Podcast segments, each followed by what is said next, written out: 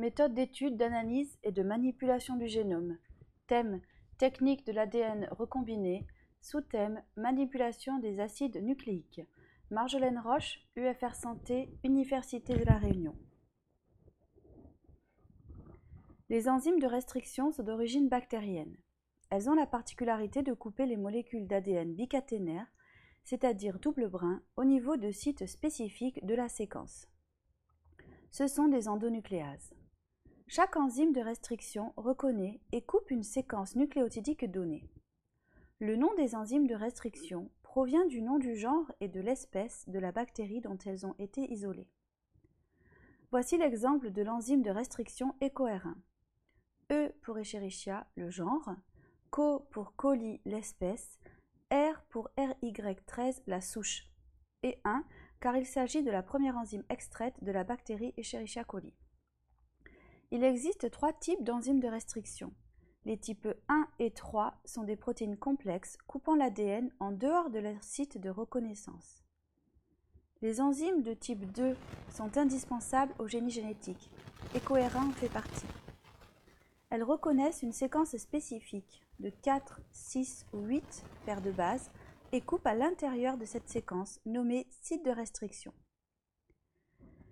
Ces sites sont en général palindromiques, c'est-à-dire que la lecture est identique dans un sens comme dans l'autre, comme dans cet exemple ACCGCGGT dans le sens 5' vers 3'. De très nombreuses enzymes de restriction sont disponibles dans le commerce. Elles sont fournies avec leur tampon de réaction et la température optimale d'activité est indiquée. Il est possible de digérer le même fragment d'ADN par plusieurs enzymes de restriction différentes simultanément, si les conditions d'activité sont les mêmes, sinon séquentiellement. Il existe un type de coupure dite franche. On obtient des extrémités franches par coupure au même endroit sur les deux brins. Exemple, l'enzyme HAE3 isolé de Haemophilus aegyptius coupe l'ADN double brin au niveau de la séquence palindromique GGCC.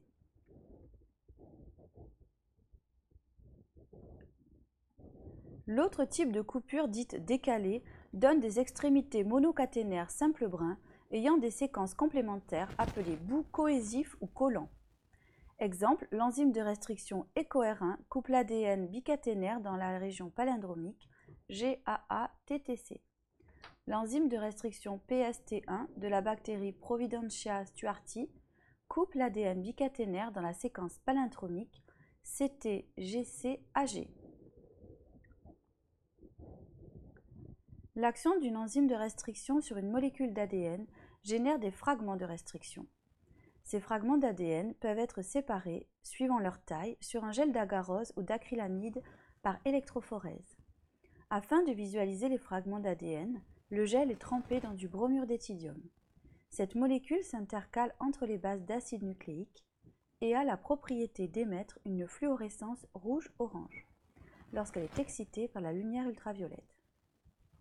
La distance de migration est proportionnelle au logarithme du nombre de bases et la taille des fragments de restriction est déterminable en comparant leur mobilité électrophorétique à celle des fragments de taille déterminés, appelés des marqueurs de taille.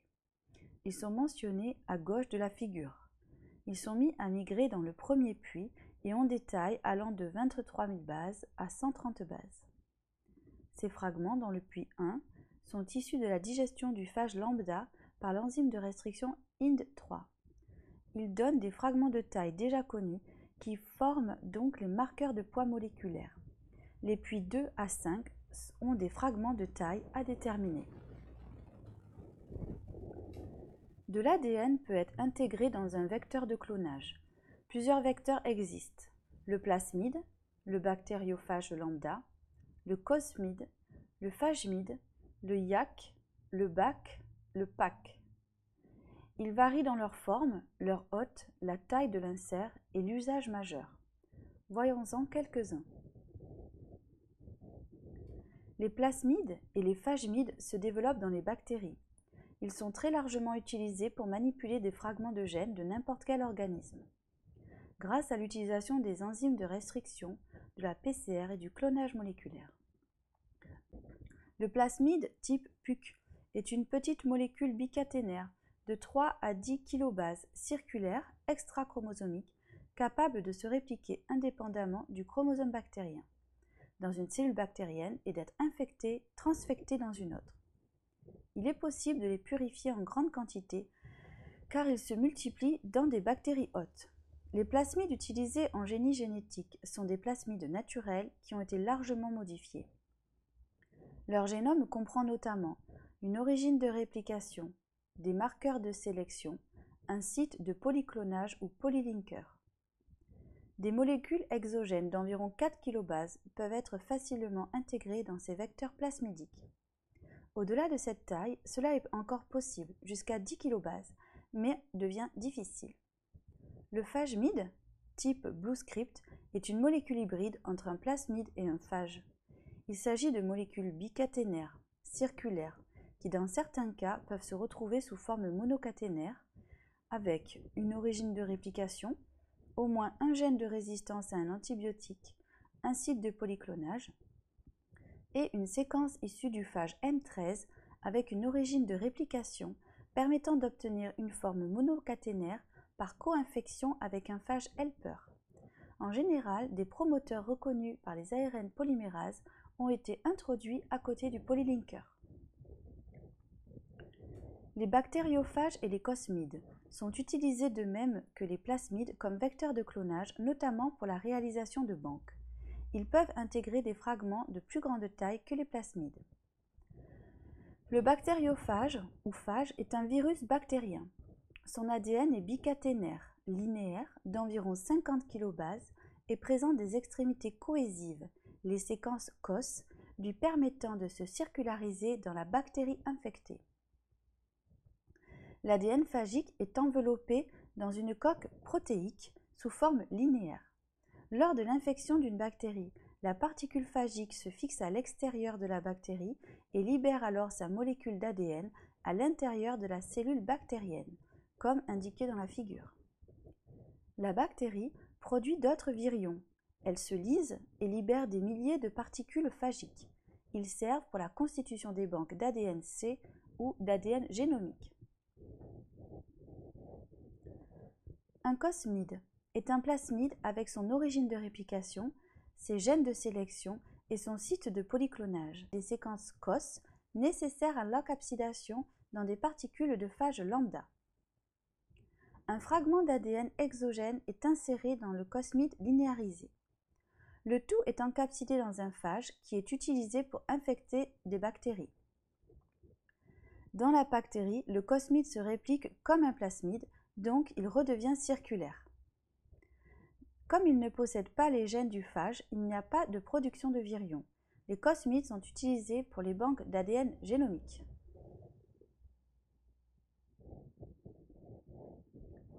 Le clonage repose sur l'insertion d'un fragment d'ADN exogène dans un vecteur qui doit être coupé par une enzyme de restriction qui reconnaît un site unique placé dans le polylinker. Ici, coupure par éco-R1. L'ADN exogène de l'organisme donneur est digéré par la même enzyme de restriction, nécessitant que cet ADN ait des sites de restriction pour cette enzyme. Le plasmide ouvert et les fragments coupés mis ensemble s'hybrident par la formation de liaisons hydrogènes au niveau des extrémités cohésives complémentaires. Une enzyme, la ligase, réalise la formation de liaisons covalentes entre le fragment d'ADN étranger et le plasmide. Le plasmide obtenu est un niveau circulaire et se nomme plasmide recombinant. Dans certains cas, l'insert et le plasmide sont digérés chacun par deux enzymes différentes. Le clonage est alors bidirectionnel, puisqu'un seul sens d'intégration de l'insert est possible. Ce choix de l'usage de deux enzymes est important si le fragment doit être transcrit. Après clonage de fragments d'ADN dans un vecteur, il faut intégrer ce vecteur recombinant dans un micro-organisme afin de l'amplifier, de le purifier ou d'exprimer le gène qu'il contient. Cette intégration se fait par transformation génétique.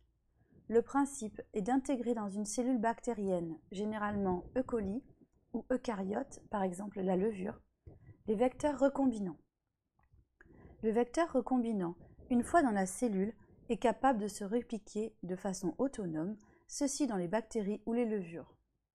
Afin de faciliter la pénétration du vecteur recombinant au travers de la paroi et de la membrane plasmique de la bactérie, ces dernières sont fragilisées lors de leur phase exponentielle de croissance.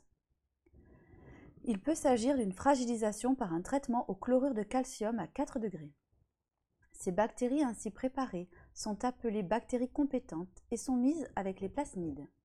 Alors la membrane plasmique est rendue perméable avec une formation transitoire de micropores. Cela s'effectue par un choc thermique ou par un choc électrique nommé électroporation. La bactérie, une fois transformée, est mise en culture.